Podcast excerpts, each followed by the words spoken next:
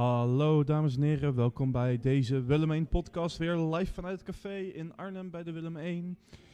Ik eh, zit hier vandaag met eh, Thomas en Hallo. we hebben later zometeen wat andere gasten binnenlopen tijdens eh, deze live uitzending.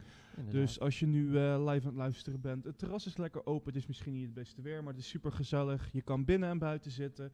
Lekker, er wordt lekker biertjes geserveerd. Vandaag achter de bar hebben wij Job en Mathilde staan. En zij serveren, en je hoort er op de achtergrond misschien. En eh, zij serveren jullie vandaag met een glimlach. Hopen we.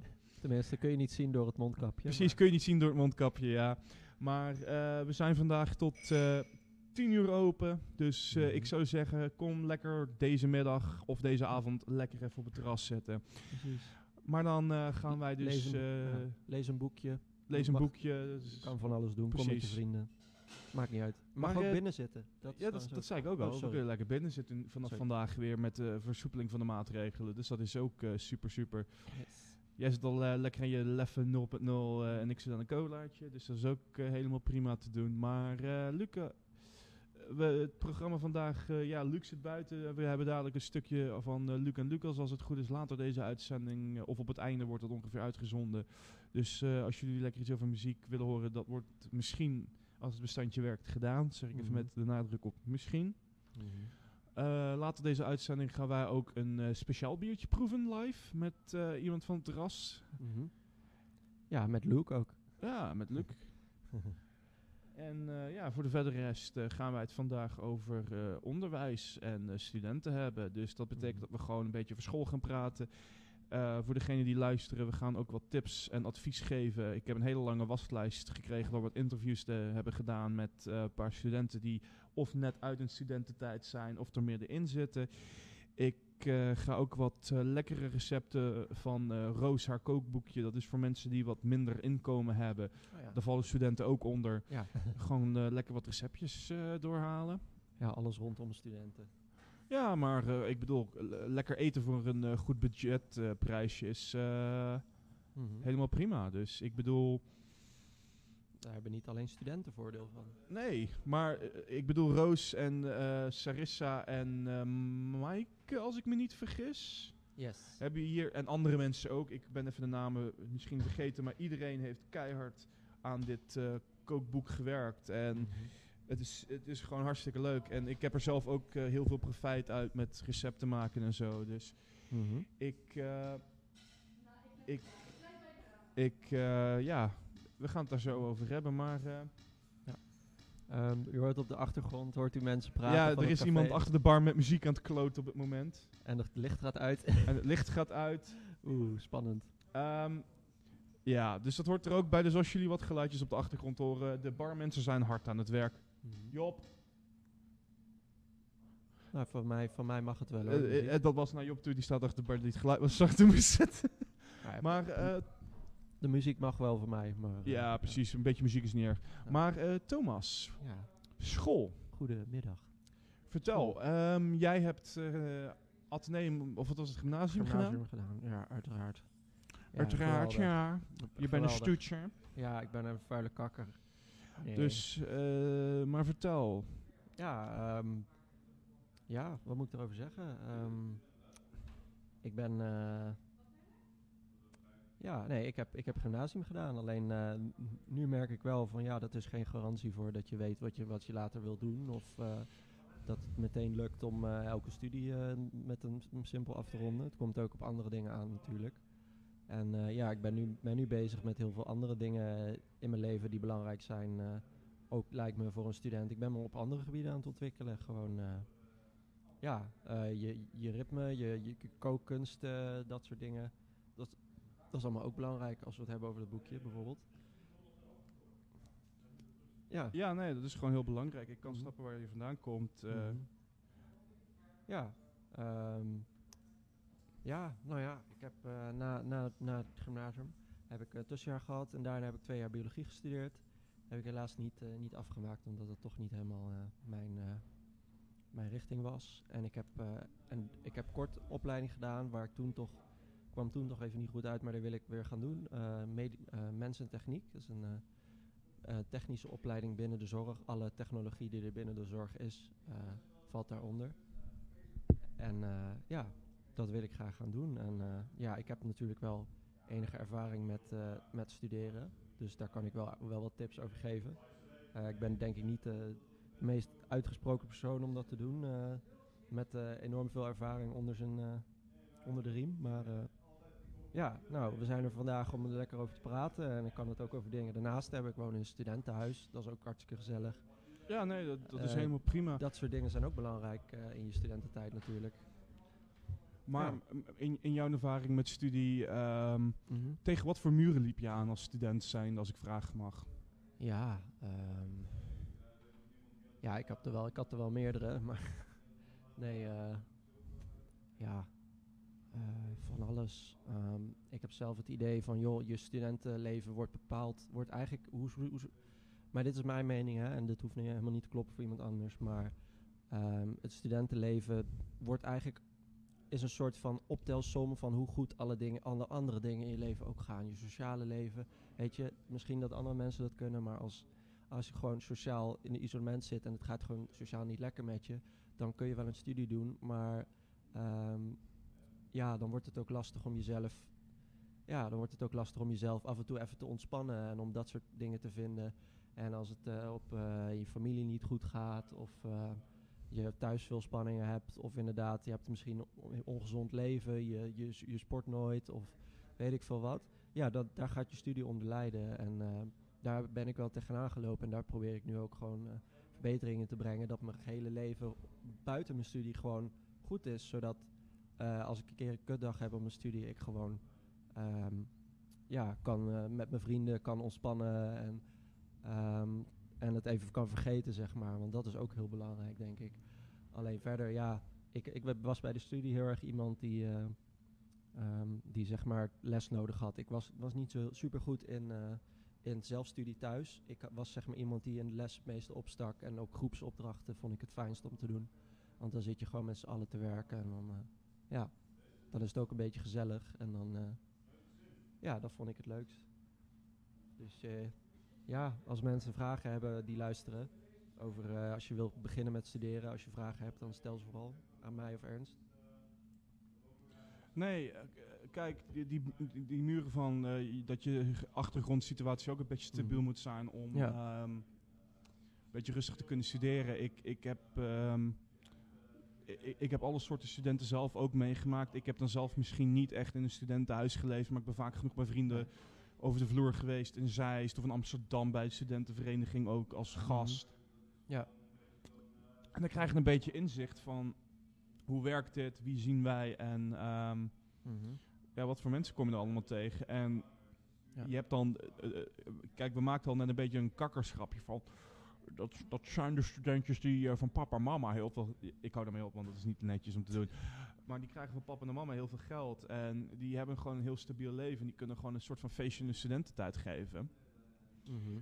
Maar aan de andere kant heb je ook dus gewoon de studenten die het gewoon heel hard hebben. Die gewoon echt letterlijk ieder centje van de stufie dubbel moeten omdraaien. eh, om alles te kunnen regelen. En dan heb je de, zoals Mathilde ja, op de achtergrond. Maar Mathilda, praat lekker mee. Nee, nee, nee, nee, nee. Mathilda is aan het werk, sorry. ja, Mathilde is aan het werk, dus die mag we helaas niet storen. Want anders wordt Leroy boos. Dat heb ik niet gezegd. Maar bijvoorbeeld, ehm, als ik, Mathilde, als ik jou als voorbeeld mag, als ik jou gewoon als voorbeeld mag nemen. Maar jij als student moet, jij zei al dat jij ieder centje moet omdraaien van je studie en andere dingen om eh, rond te komen. Hoe is dat in de praktijk voor jou? Is dat kut? Red jij je? Fucking kut. Ehm, Ik red het amper. Nou ja, ik, kijk, ik kan dan de extensions niet doen, die mij elke twee maanden zoveel kosten. Maar ik moet wel iets in mijn leven hebben. Dat ik, ik, ik, ik wil gewoon leven, maar op dit moment, nadat ik geen geld heb, voor niks, ik moet nog school betalen. Ja. De school eh, schrijft het geld niet af in de maand eh, juli en augustus. Dus ze doen het deze keer dubbel. Dus in plaats van 150 schrijven ze 300 af. En dan nog verzekering. En Ja. dan nog dit en dan nog dat. En mijn ouders verdienen niet net 50 euro te veel, waardoor ik geen steun krijg. Oké. 50 euro te veel verdienen ze. En daarom Ja. krijg ik geen 400 euro gift Oké. in de maand. Dat is Ja. pittig. Dat is Ja. behoorlijk pittig, ja. En ik ben niet de enige. Nee, en daarom gaan we ook zo meteen eh, studententips geven voor, eh, dat soort mensen die in dat soort harde Ja. momenten zitten. Ja, ja, ja. Ja. Oké, doei. Nou, dat was, Bedankt, eh, dat was bedankt, Mathilda. je- Dank u wel. Dank u, dank u. Voor je inzage. Mhm. Mathilde gaat weer terug naar, eh, Naar haar, naar, naar haar eh, post. naar haar post op het terras buiten. Ja. Teruggeroepen door Leroy. Mhm. Ja, ze zijn hier om te werken. Dus wij zijn ook een beetje afleidende Precies. factor. Maar maakt niet uit. Maar jullie horen het, eh, niet iedere student heeft het heel erg eh, ja, Nee. ruim, om, om het zo maar te zeggen. Het is, het, is, het is zwaar voor heel veel mensen in deze tijd. Vooral, eh, kijk, Mhm. eh, als ik een voorbeeldje mag noemen, eh, de generatie van mijn ouders, jaren Mhm. 70, 80. Boomers. Oh nee, dat is generatie X. Is dat volgens mij volgens mij wel. ja, nou, nee, dat, zijn, dat zijn boomers. Dat zijn de kids van de pre- pre-oorlog. Mijn moeder net niet. Mijn vader wil ik het niet over hebben, maar die is net wel. Mhm. Maar in die tijd, in de jaren 70, 80, was het een stuk. Was het anders. Het is een hele andere periode met. eh, dan had je nog de grote krakersrellen in Amsterdam Ja. en dat soort dingen. De nozers. eh, nozo's, ja, dat soort dingen. Dus het was echt een hele rare tijd in Nederland, in de studententijd. Daar kun je ook veel te diep op ingaan, maar daar hebben we de tijd niet voor. Maar in principe, eh, Nee. die tijden ver- eh, tegenwoordig is Toen was het echt een soort links, links bolwerk. eh, de hele Ja, maar nu is het gewoon, je moet lenen, je moet terugbetalen. Het, Ja. het, het, het, hele systeem is veranderd de laatste gel- 10, geliebe- 15 jaar. Ja. En je herkent het landschap gewoon niet meer terug als je letterlijk kijkt naar hoe het vroeger was, begin van de eeuw. Het is lekker door de... Door de Oké, dit is, dit is nee, persoonlijke meningen. Het is lekker door de VVD helemaal geliberaliseerd. En, eh, eh, het, het is wel zo. Het is, het is door, de, door, de laatste, door de laatste kabinet is er heel veel op onderwijs en andere dingen bezuinigd. En eh, Ja. er zijn zat docenten die gewoon letterlijk zo overwerkt zijn dat ze stoppen met werken. vanwege ja, te veel stress. Nee, maar, maar sowieso het feit, het feit dat het studiestelsel... dat het neer, naar, naar lenen is gegaan, dat vind ik gewoon helemaal kloten. Ja. Ja. Ehm, Nou ja. ik, ik, ik- bijvoorbeeld twee vrienden van mij die hebben beide de PABO-opleiding gedaan. En ze zijn letterlijk in hun tweede jaar gestopt. Hm. Omdat ze gewoon echt letterlijk... Dat zijn gewoon twee mannen. En dat is, Mhm. het, het- het- het is een beetje een verschil tussen man en vrouw voor de klas. En dat is... Wetenschappelijk kun je daar eh, genoeg over vinden online. Mhm. Maar eh, mannen willen we gewoon letterlijk feitelijk les kunnen geven. En op, de, te- op de tegenwoordige Pabel-opleiding... volgens mij was het ook een, eh, een, een jaartje of twee terug bij eh, Zondag met Lubach werd het aangekaart, als ik me niet vergis. Maar dat de Pabo-opleiding gewoon te veel zorgdragen is. Terwijl heel veel meesters die voor de klas willen staan, gewoon Ja. letterlijk gewoon... We willen gewoon feitelijk lesgeven. En dan Mhm. letterlijk afknallen op, eh, Ja. op dat aspect, op de opleiding van de Pabo. En dan gewoon stoppen. Dus Mhm. je hebt, je hebt wel genoeg juffrouwen op school, maar het aantal meesters is de ja- laatste paar jaren flink gedaald. Ja, juf, juffrouwen die willen wel gewoon, ik weet niet. Vrouwen Nee, willen dat, dan dat, misschien hey, meer luister, een daar beetje... is niks mis mee. nee. Maar ik, ik Ja. kan ook snappen waar het vandaan komt. Kijk, ik vind het helemaal niet erg als er meer juffen dan eh, als vrouwen graag voor de klas willen staan met kinderen. Mhm. Prima, maar er zijn ook zat mannen die dat willen doen. Maar het, Ja. het, het, het feit is, het verschil zit er wel in de stijl van lesgeven. Ja. Want eh, toen ik vroeger op school zat, eh, ging ik altijd naar mijn juffrouws toe. Als ik een probleem had, als ik vragen had, ging ik naar mijn meesters. Ook naar mijn juffrouwen, maar eerder naar, naar een meester. Als ik een technische vraag had over geschiedenis of Engels. Nee, maar ik snap het. Tegenwoordig word je haast als een soort vervangende ouder gezien voor... Sorry? Tegenwoordig, tegenwoordig word je haast als een soort vervangende ouder gezien, eh, Ja. gezien als je voor de klas staat. Ja, maar dat, is, ook- dat, is ook, dat is ook en een van de stressaspecten van school tegenwoordig. Dat je, Ja. dat je de ouderlijke rol bijna ja, overneemt. En daar moeten we van af inderdaad. Want opvoeding moet niet door, moet niet door de leraar worden gedaan. Dat, eh, Leraar heeft wel invloed op, op de, op, de Zeker. opvoeding van een kind. Dat is ook wel heel belangrijk. Zeker, maar van die ouders die, die dan, ja, is gewoon van die ouders die dan eh, kinderen alleen maar naar school en dan na school meteen naar de basisschoolse opvang, omdat ze allebei een ba- drukke en de baan- BSO naar school. Precies, de BSO bedoel ik. Ja, gewoon dat is, ja, die school is geen, is geen vervanging voor de tijd die jij met je kind eh, besteedt om het kind op te Ja, voeden. maar dat is ook niet de ouderschap. Want tegenwoordig, kijk, eh, het, het Ja. punt is, heel veel ouders moeten gewoon letterlijk eh, meer dan een fulltime baan draaien in deze economie om rond te komen en voor kids te zorgen. Heel veel ouders, eh, of heel veel jonge mensen van onze leeftijd, die kiezen er gewoon, Mhm. gewoon voor om geen kinderen meer te nemen. Ja, ja en, en Nou, dat was al wel... Dat, was al wel Dat is al een trend die langer, ja. dat is al een trend die langer duurt, maar Ja. het, het, het gemiddelde is, eh, het is nog steeds in een, in een omhooggaande trend. Dus vergrijzende samenleving, Ja. minder kinderen, betekent ook, ja, Ja. de- een, be- een beetje een soort van visieuze, eh, vi- visieuze cirkel van eh, dat gebeurt. Maar ik denk dat het nu tijd is om. zou jij. Luc willen gaan roepen? Want dan gaan wij naar het stukje. Wij gaan een speciaal biertje proeven nu. Om het even over wat vrolijkers te hebben dan de neerwaartse spiraal van het Nederlandse schoolsysteem en buitenlands schoolsysteem. Ja, het loopt allemaal een beetje door elkaar, maar... eh, Nee, maar dan ja. blijf ik nu eh, gewoon eventjes eh, praten. Thomas gaat nu even. Yes.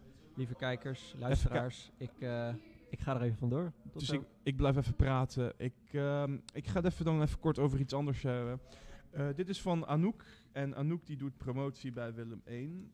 En zij heeft net, eh, als je naar Willem 1 komt, kun je een hele leuke kaart van Arnhem krijgen.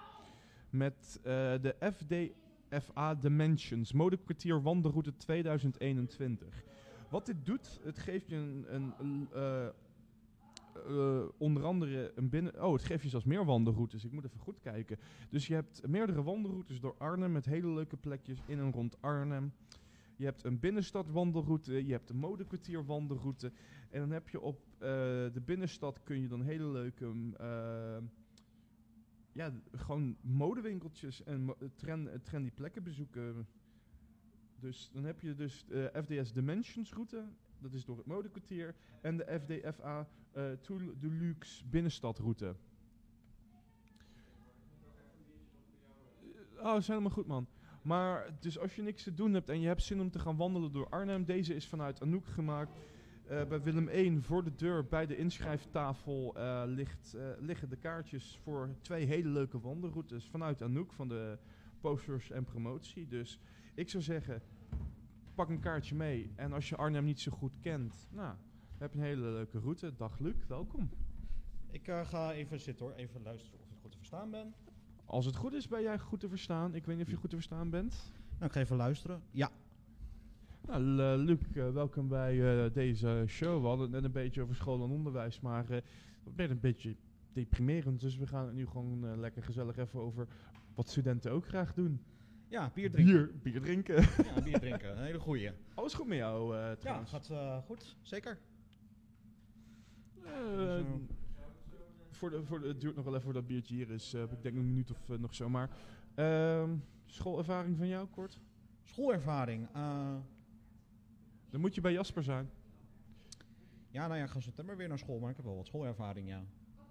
Eh, het huidige systeem in Nederland, gewoon kort samengevat in jouw mening.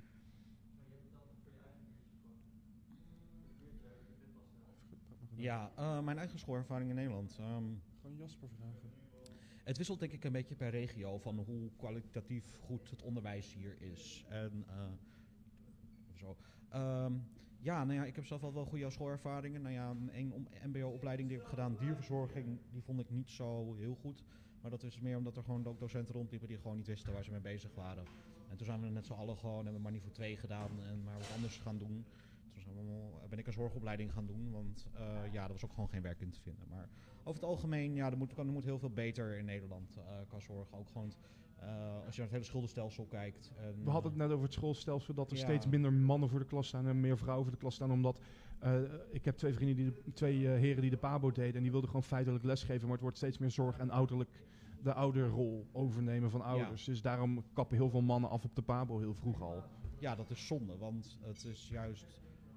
Goed om beide, Ja, om, om beide om, te hebben. om beide en, Ja. al, en ook transgenders voor de klas natuurlijk. Ik bedoel, daar heb Ja. ik ook niks op tegen.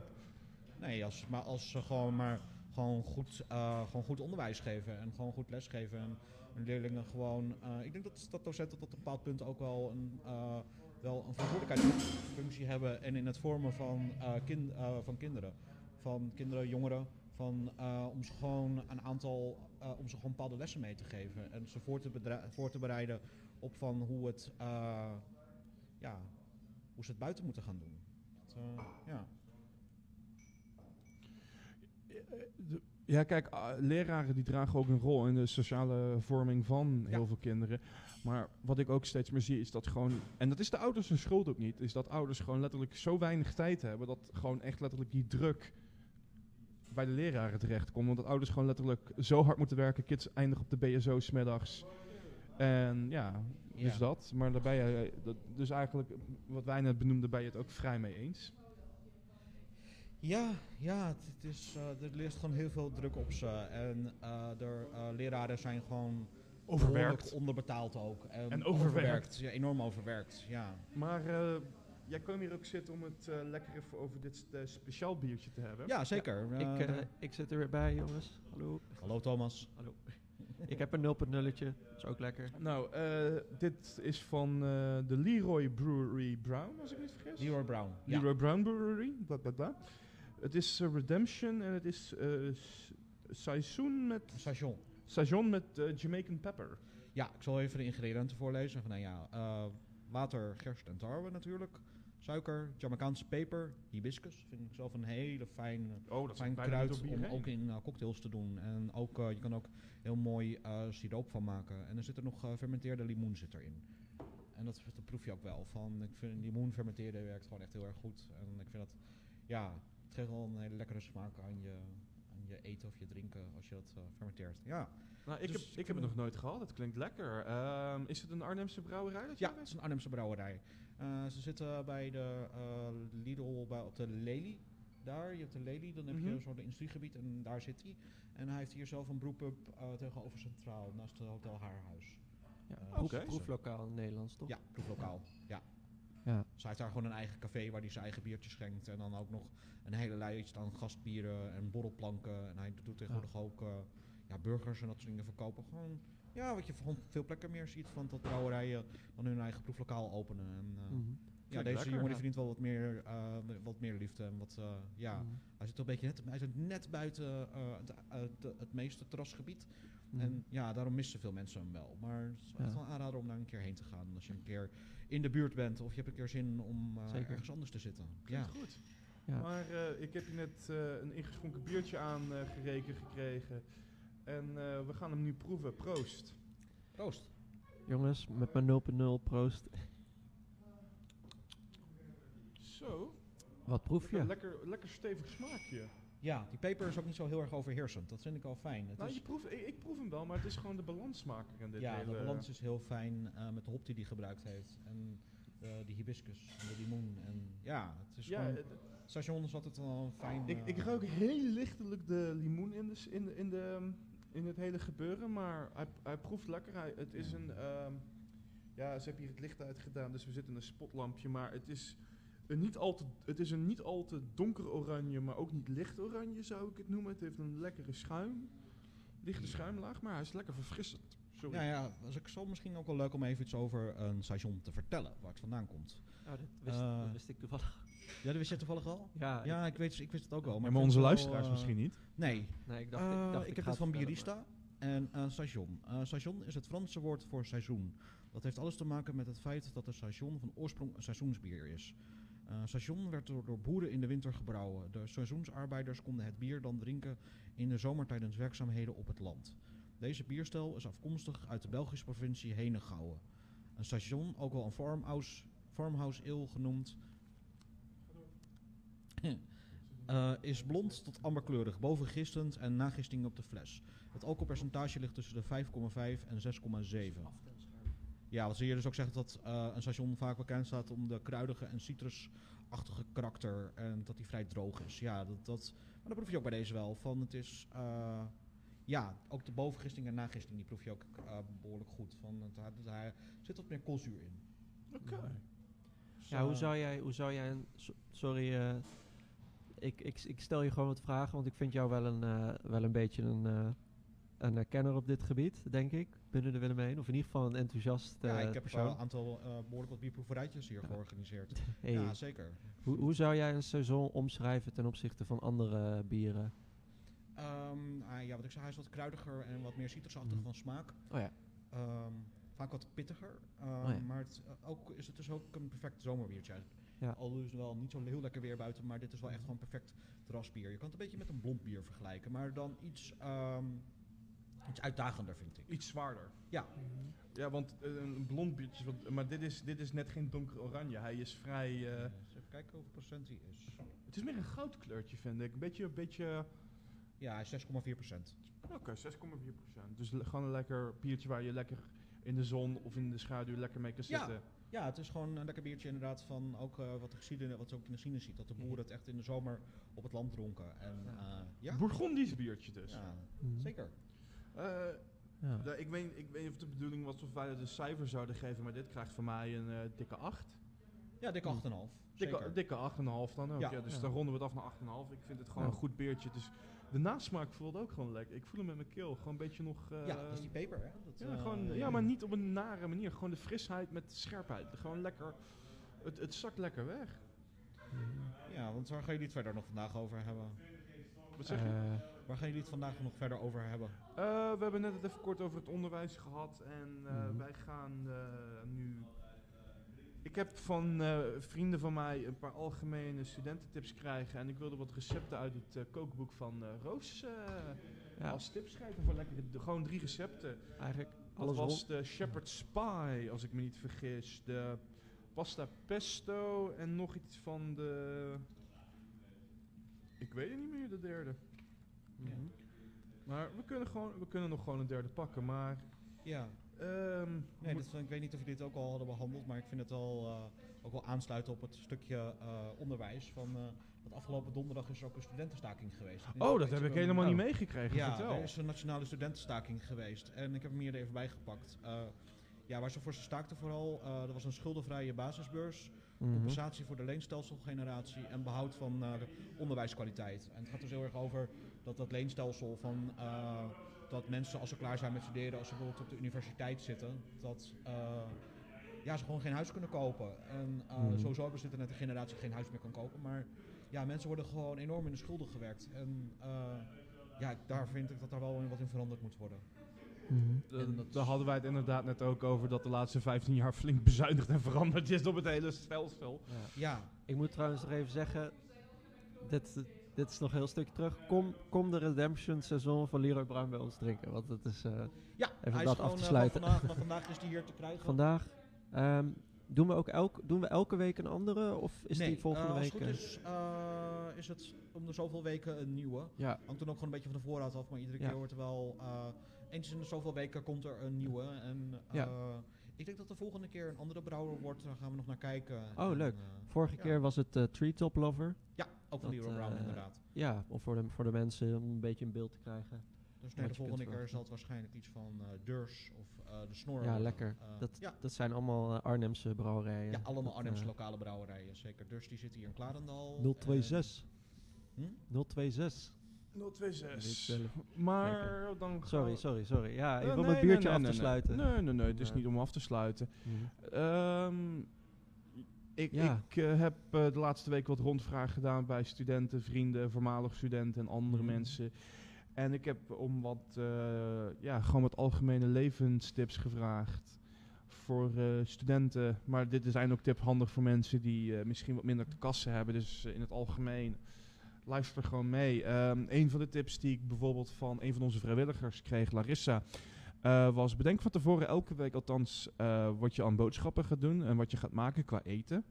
Dus wat je van maandag tot woensdag kan bewaren en van woensdag tot vrijdag kan bewaren. Het hoeft niet heel duur te zijn en ik geef zo meteen een paar lekkere recepten waar je misschien wat aan hebt. Eh, zo kan je simpelweg en als gezond ook nog gewoon een maaltijd maken. En dan heb je gewoon twee, maal, twee of drie maaltijden gewoon voor een paar dagen. En als je daarvan over hebt, en dit is mijn advies, vries het in. Vries het Mhm. altijd in. Al zijn het restjes, je kan er altijd nog wat bij maken. Mhm. Dus bijvoorbeeld als je nog groente over hebt van een, eh, van een ovenschotel of van een eh, gewoon aardappelsvlees groente, bewaar dat en maak er soep Mhm. van. Ehm, ik, eh, ik denk, dan wordt het verhaal misschien een beetje in tweeën, maar ik denk dat het handig is als we, als we misschien is het handig om nu de Lucas en Luke even te doen, Eh, want we zitten ongeveer op de helft. Ehm, doen we dat even en na de, na de break eh, vertellen komt Ernst dan met een aantal leuke recepten en kunnen we nog even verder praten over allerlei tips die er mogelijk zijn. Dan, eh, Vind ik helemaal prima, doen we ja, dat. Dus jullie gaan nu, wat hebben jullie voor deze week, Luc? Ja, Oh, voor deze week. Eh, ja, dat is de opname van vorige week. We lopen iedere week een eh, week voor. goed bezig. Eh, Lucas had Midnight uitgekozen en ik had Cult of Fire uitgekozen. Dus we. Mid- metal. oh, Ja, ja, ja, black dus- metal en- Dus je hebt Midnight Metal, maar ik ben ook bekend nee, met de Midnight. Midnight, de band heet Midnight. The Midnight of Midnight? Midnight. Oké, want je hebt ook The Midnight en dat is, heel, dat is een hele andere Nee, eh, nee, nee, nee, stroom. nee. Dus eh, echt uh, black and roll is het. En ik heb uh, Cult of Fire gekozen. En daar ga ik vooral in op een, eh, ehm, dat eh, is een band die zich heel erg eh, gebaseerd heeft op het hindoeïsme. Vooral de donkere kanten van het hindoeïsme. En ik ga wat meer over Shiva. eh, de Agori vertellen. Ja, en Shiva. Dus dat is eh, binnen meer de doodscultus binnen het... eh, ja, ik vond het wel een hele ins- heel interessant verhaal. Dus daar ga ik eh, in het verhaaltje wat je nu krijgt horen wat meer over vertellen. En dan eh, ga ik er weer lekker Yes. buiten zitten. Ja, en, lekker eh, van het beer- biertje ja, en het weer genieten. helemaal goed. En eh, veel plezier eh, nog met de uitzending verder, jongens. Yes. Dankjewel dat je er was. snel weer. Dank je, Luc. Joe, joe. Joejoe. Ja, welkom en leuk dat je luistert naar de nieuwe Lucas en Luc. We gaan twee prachtige nummers behandelen. En Luc, om te beginnen met jouw nummer. Jij hebt best wel een lange naam gekozen. Kan je dat even voor mij herhalen? Er liggen hier een paar prachtige boeken klaar, dus ik ben benieuwd naar jouw uitleg. Nou ja, even kijken, ik ga hem er even bij pakken, want eh, ik kan het niet uitspreken. De- het is, Nee, het is eh, best wel... eh, Nee, ik kan het niet uitspreken, dus we gaan gewoon die, ehm, die link gaan we gewoon, eh, we gaan hem gewoon linken in Spotify. Maar dus ja, ik ga het meer vertellen. Ja, ik heb gekozen voor de band Valve Evrava. En ehm, ja, daar is best wel veel over te vertellen. Nou, eh, Valve Evrava is in 2000, oeh, even kijken, ik denk dat volgens mij was het iets van 2006 of 2007. Is, dat, eh, is die opgericht in Engeland, in Brighton. In eh, ja, de stad Brighton, dus dat is echt eh, een beetje de westkust Oké. tegen Wales aan. En ja, allemaal, allemaal mensen uit de lokale scene daar. Een beetje, ja, het is een beetje de lokale crust scene, zeg maar. En ehm, vo- voornamelijk, het, het meeste werk is voornamelijk door de voorman Alex C.F. noemt hij zichzelf. Van, ik heb hier ook een boek wat door hem is geschreven. En wat ze hebben gedaan is, ze hebben eh, ja, ehm, Watch Down als... ehm, als basis genomen. Van, ze hebben dat boek Watch Ship Down is gewoon echt een klassieker. De meeste mensen van onze generatie kennen waarschijnlijk ook nog wel de tekenfilm van eh, Schattige Konijntjes. Nou ja, het is niet heel schattig. En, maar Het is best wel serieus volgens mij. ja, het is heel serieus, zeker. En eh, ja, dat hebben ze dus gedaan. En ja, dat hele project, eh, dat hebben ze van tevoren ook helemaal uitgepland. Het moest echt een trilogie moest het worden. Dus ze hebben drie eh, releases opgenomen en die hebben ze eh, samengevat in een box. En die hebben ze dan de Warren of ja, de Warren of Snares is die, eh, is die genoemd. En je hebt dan, ja, wat ik zeg, je hebt hem in, hij is in drieën opgedeeld. En ik zal even de namen benoemen van, je hebt Osla. Dat is, dan heb je Osla, Elil en Inle. En eh, ja, tussen die platen in heb je ook gewoon een duidelijk verschil van sound. Van, eh, de eerste plaat is toch meer crusty, dus eh, ja, is meer crust. En de tweede plaat gaan ze toch wel meer naar de post-rock en de doom metal. En de eerste Ja. plaat zit ook al wat, wat beetje doomy-achtig. en de derde plaat is wat, wat, wat lomer, wat zwaarder. En, want ja, het, het, het, behandelen het boek van een aantal thema's uit het boek worden eruit gehaald. En dat, dat behandelen ze dan. En Kun je kort iets, kort iets vertellen over What a Ship Down? Waar, waar gaat het Ja, ongeveer over? Watch Ship Down. ehm, nou, toevallig van, ik was dus dit artikel, eh, dit stuk aan het schrijven. Van, ik was dat voor mezelf uitgeschreven. En ik had zoiets van, ja shit, ik heb dit boek helemaal niet in mijn kast staan. En ik wilde het eigenlijk al vet lang lezen. Dus ik heb gisteren echt gewoon helemaal on, eh, ongeruimd hier de stad opgebeld. Van, hebben jullie hem staan? Ja, dus eh, ik heb hem gehaald. Ik heb hem zelf eigenlijk nog nooit gelezen. Ik ken alleen de film van vroeger. Maar ja, waar het gaat het over? Het gaat, erover, het gaat over een kolonie van konijnen in Engeland. En eh, ja, daar is gewoon van alles mis in die kolonie. Van, eh, er is een soort van eh, konijn die de oppermacht heeft en die gewoon ja, best wel gelovig is. En daar zakt gewoon het, het, het die hele samenleving van konijnen stevend steeds verder af naar de afgrond. En ja, wat ze dus in, eh, bij Efrafa hebben gedaan, dat is voornamelijk heel erg eh, religiekritiek. Dus van, ja, dat je een hele theocratische di- dictatuur hebt. En ja, dat zie je ook wel in het boek en in de film. Van, ja, maar dan echt puur uit eh, het oogpunt van de konijnen. En eh, ja, wat Valveraf heeft gedaan is daardoor ook gewoon een, eh, hun kritische blik op de aarde. Van, ja, het gaat heel erg over ecologie, ehm, eh, dierenrechten. eh, ja, een beetje nihilistisch zelfs. Van, ja, de mens is gewoon een allesvernietigend wezen. En dat komt ook Ja. heel erg in het boek naar voren. Van Richard Adams die heeft wel gezegd van ja, het is gewoon een, een verhaal wat ik aan mijn kinderen in de auto vertelde. Over zo'n schattige konijntjes. Maar als je het gewoon gaat lezen, dan zit er gewoon, eh, is het heel gelaagd. En hij probeert wel gewoon een duidelijke boodschap te brengen van eh, ja, maar dat is in 1972 geschreven. Dus ga maar na van dat mensen toen al met die boodschap bezig waren van ja, laat de aarde met rust. Ga meer, met meer respect om met de, met de dieren en wildlife om je heen. En eh, ja, dat hebben ze bij, eh, in deze band ook echt goed naar voren gebracht. Oké. ehm, ja, ik heb hier een heel verhaal over waarvan eh The Watership Down een beetje over gaat. Dus ik raad vooral aan om de film sowieso te checken. Van Netflix heeft ook, volgens mij één of twee jaar geleden, hebben ze ook een nieuwe versie uitgebracht. Daar hebben ze zelf ehm, een, een serie van gemaakt, geanimeerde Oké. versie. Dus die moet ik zelf ook nog wel checken. Maar het is meer dan mijn eigen kindertrauma heeft dat denk ik te maken. Omdat ja, het is best wel bloederig eh, wat er gebeurt. Want ja, je hebt dan eh, de baas Wood, eh, Woundward heet die. Dat is dan dat konijn. En die heeft dan een soort van ja, elite soldaten om zich heen. De Osla. En die, ja, dat, dat gaat er niet vriendelijk aan toe. Oké. En ik, ik vind het gewoon vet dat, eh, dat, je, dat ze gewoon zo'n boek hebben gepakt. En daar een heel muzikaal project omheen hebben gemaakt. Ook gewoon de hele eh, artwork die ze erbij hebben. En dat is ontzettend cool. Want ik heb ook nog een ander boek hier voor me liggen. Eh, dat is zelf door Alex CF geschreven. Seek, Seek the Throat from Which We Sing. En hij heeft eigenlijk zelf een soort van Watch Down geschreven. Een, ja, het is een koninkrijk met allemaal verschillende dieren. Is er een raaf op? Ja, het is een kraai. Van, er een een boekenlegger in. Ja, wat zit er allemaal in? Je hebt echt een uil, een neushoorn, een mol, eh, een vis, eh, krabben. eh, zelfs een enorme luiaard. En ja, dat zijn allemaal dieren die een rol spelen in dat, in dat dierenrijk. En hij is ook bezig met deel 2. En ja, dat is best wel moeilijk geschreven wel. Maar ja, het is gewoon heel gedetailleerd. En ook echt vette artwork erbij. En sowieso Ja, dat er mooi CF, uit, de kast. die, eh, maakt gewoon vette artwork ook voor zijn andere bands die hij daarna heeft gestart. Van, ze hebben echt alleen die drie platen opgenomen. En toen zijn ze ook gestopt. En van oké, dit is wat we willen maken. En dan houden we het gewoon bij. En ja, dat is gewoon ontzettend vet. En het blijft gewoon echt een van mijn favoriete crustbands. Omdat het zo...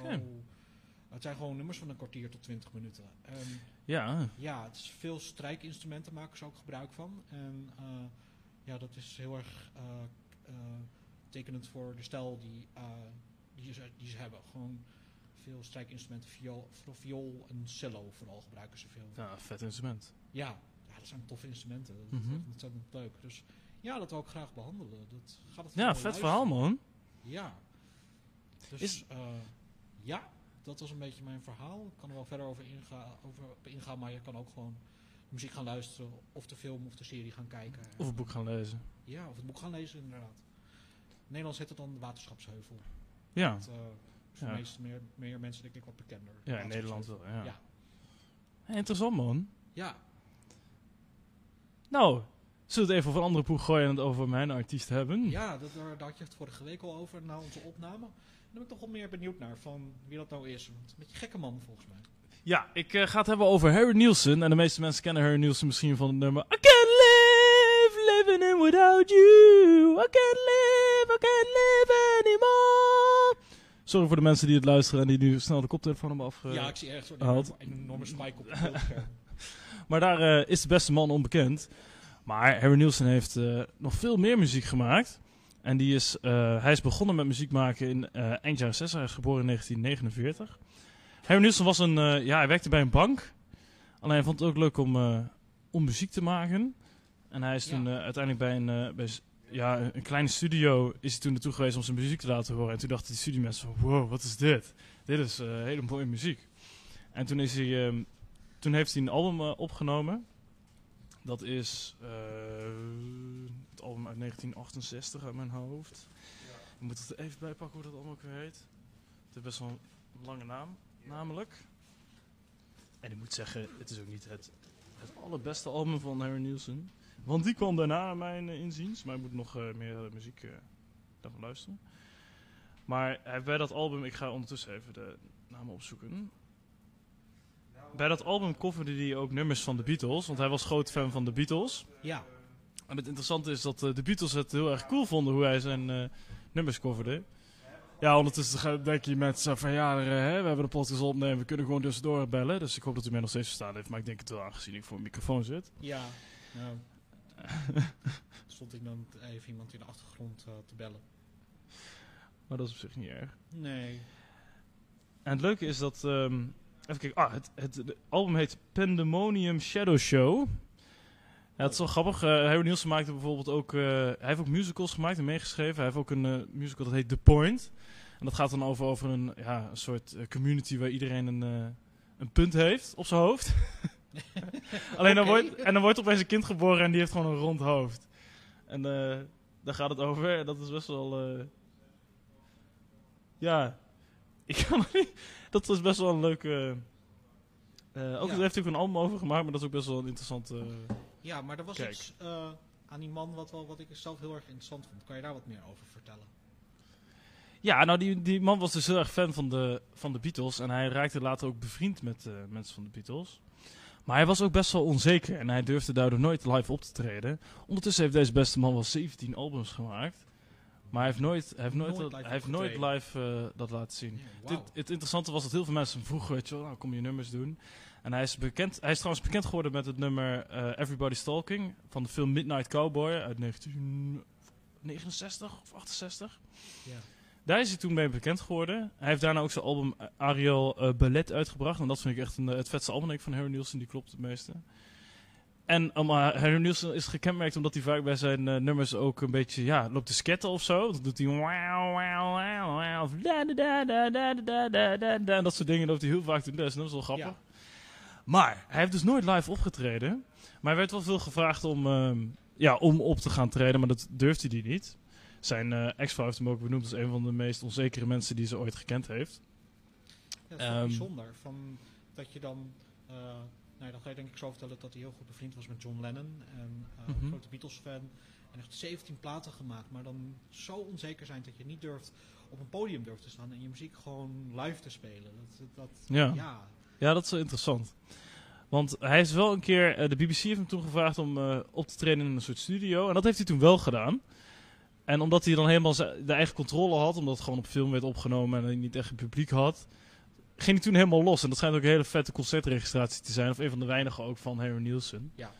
Maar ondertussen heeft hij veel vette albums gemaakt. In de jaren 70 bracht hij door, eh, brak hij door met het album ehm Nielsen Smielsen. Heel grappig hoesje overigens, want dan staat hij in zijn badjas. Zo'n beetje moeilijk kijkend. En de, de, de achterkant van het hoesje zie je in een koelkast die open staat. Erg leuk hoesje, maar daar staat een grote hit, hit op van eh, I Can't Live Without You. Ehm, en daar staan nog meerdere hits op. En dat album is in 1971 uitgekomen. En dat was toen ook het RCA-album van het jaar. En dan zou je misschien denken, RCA, wat is dat? Maar RCA was in de jaren 70 vooral een heel groot eh, label van muziek. Bijvoorbeeld Ja. Elvis bracht hij zijn albums op uit, maar veel andere artiesten ook. Echt een. Lou Reed bijvoorbeeld ook. Echt, eh, Dave Bowie.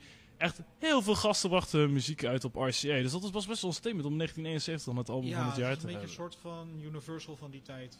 Eh, Ja, ja, waar echt alle grote artiesten gewoon een plaat op uitbrengen. En, RCA is eh, echt een heel groot label. Je had dan ook bijvoorbeeld Columbia, die bestaat ook nog steeds. Nu heeft het allemaal Legacy dat volgens mij overgenomen en Sony hebben het allemaal opgekocht. Maar vroeger had je, had je dan Columbia als heel groot label. Daar Ja. bracht eh, Bob Dylan bijvoorbeeld zijn platen op uit. En, eh en Miles Davis of, ook. En je had dan eh, RCA, dat was ook echt een vet groot eh, label. En je had natuurlijk ook andere labels. Bijvoorbeeld van de Beatles was het Apple label. Maar dat is echt best een klein label. Behalve dat ze dan eh, shit van de Beatles uitbracht. Ehm, even kijken. Voordat ik hierop eh, doordraaf. Nee, hij, is, hij heeft toen het album van het jaar is dat geworden. Maar ondertussen ging het met Harry Nielsen niet zo goed. Want hij, had, eh, had, hij lag in scheiding met zijn, eh, met zijn vrouw. En hij ging daardoor ook ehm, ja, veel drinken en wat, ja, gewoon wat slechter leven. Het was zelfs zo erg dat vrienden niet met hem wilden gaan hangen. Want eh, ik heb een documentaire van hem gezien. Die heet eh, Where is, eh, of Who is Harry Nielsen? Dat is zeker een aanrader om te gaan kijken. Want daarin wordt ook verteld dat ehm, vrienden van hem bang waren als eh, Harry Nielsen ze opbelde. Want ze wilden eigenlijk niet met hem uitgaan. Want dan was het zo van, eh, als, die dan, als ze dan mee zouden gaan, dan zouden ze een paar dagen later ergens terechtkomen. En dan Ja. wisten ze niet waar ze geweest waren. Ja, nou ja, ik, eh, misschien ook wel leuk van. Ik zat, ik zat dus eh, dat nummer te luisteren. En onder die comments zag ik ook echt een verhaal van dat hij een keer met John Lennon. dat hij naar een band ging kijken. En dat ze allebei heel bezopen waren. En dat ze wc-rolletjes op hun hoofd hadden. Ik, ken je dat verhaal? Ja, volgens mij komt het in de documentaire ook terug. Dat ze zo'n klassieke band gaan Ja, bekijken. ja, in de documentaire bespreken die mensen daar ook over. Dat ze het heel vervelend vonden. Dat is echt grappig. Ja, zijn ze aan het hekkelen. En dan op een gegeven moment eh, roept John Lennon zo van... eh, ja, weet je wel wie je bent? Wie ik ben? En dat dan een van die artiesten dan zegt van... ja, je bent gewoon een idioot met een wc-rol op je hoofd.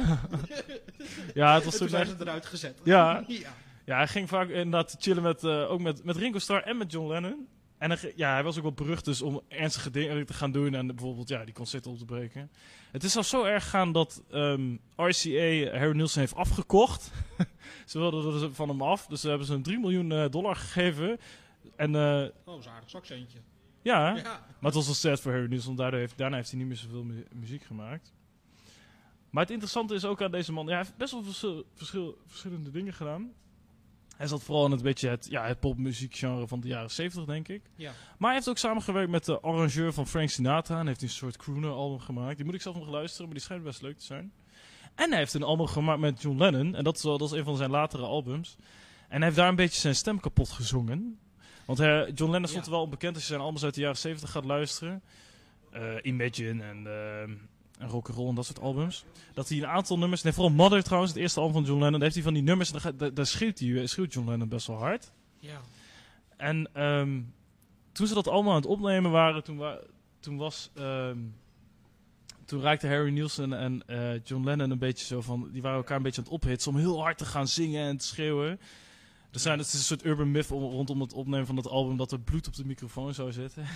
Ja, gewoon eigenlijk hun stembanden kapot geschreeuwd. Ja, hij heeft toen- dat in ieder geval ja, hij is daarna ook do- door in het ziekenhuis beland. Uiteindelijk is het toen wel weer goed gekomen, maar Ja, Ja, dat moet je hij- gewoon niet doen. Gewoon niet schreeuwen in een microfoon als je daar geen training voor hebt gehad. Dan Nee. Gewoon je stembanden eraan. ja. Dat, eh, Ja, het was ook best wel, want in die tijd was het ook, de- in de documentaire eh, beschrijven ze ook hoe ze dan een album opnamen, dat ze gewoon heel veel drank meenamen in de studio en ook dat, dat ze gewoon de hele tijd aan het zuipen waren en dan soms muziek opnamen en dan weer gingen zuipen en dan muziek opnamen en dat, ja. ja, het is heel losbandig allemaal. Dus, eh, ja. Ja.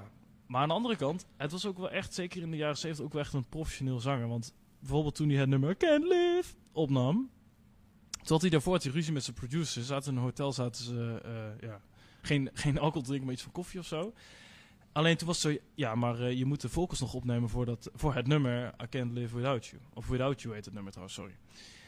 En toen zijn ze snel naar de studio gegaan en toen heeft hij dat nummer in één take opgenomen. En dat is best Oh, sick. Dus je kan veel vinden over dat nummer. Heel veel mensen vinden het een cheesy nummer. Ik vind het echt een fantastisch nummer.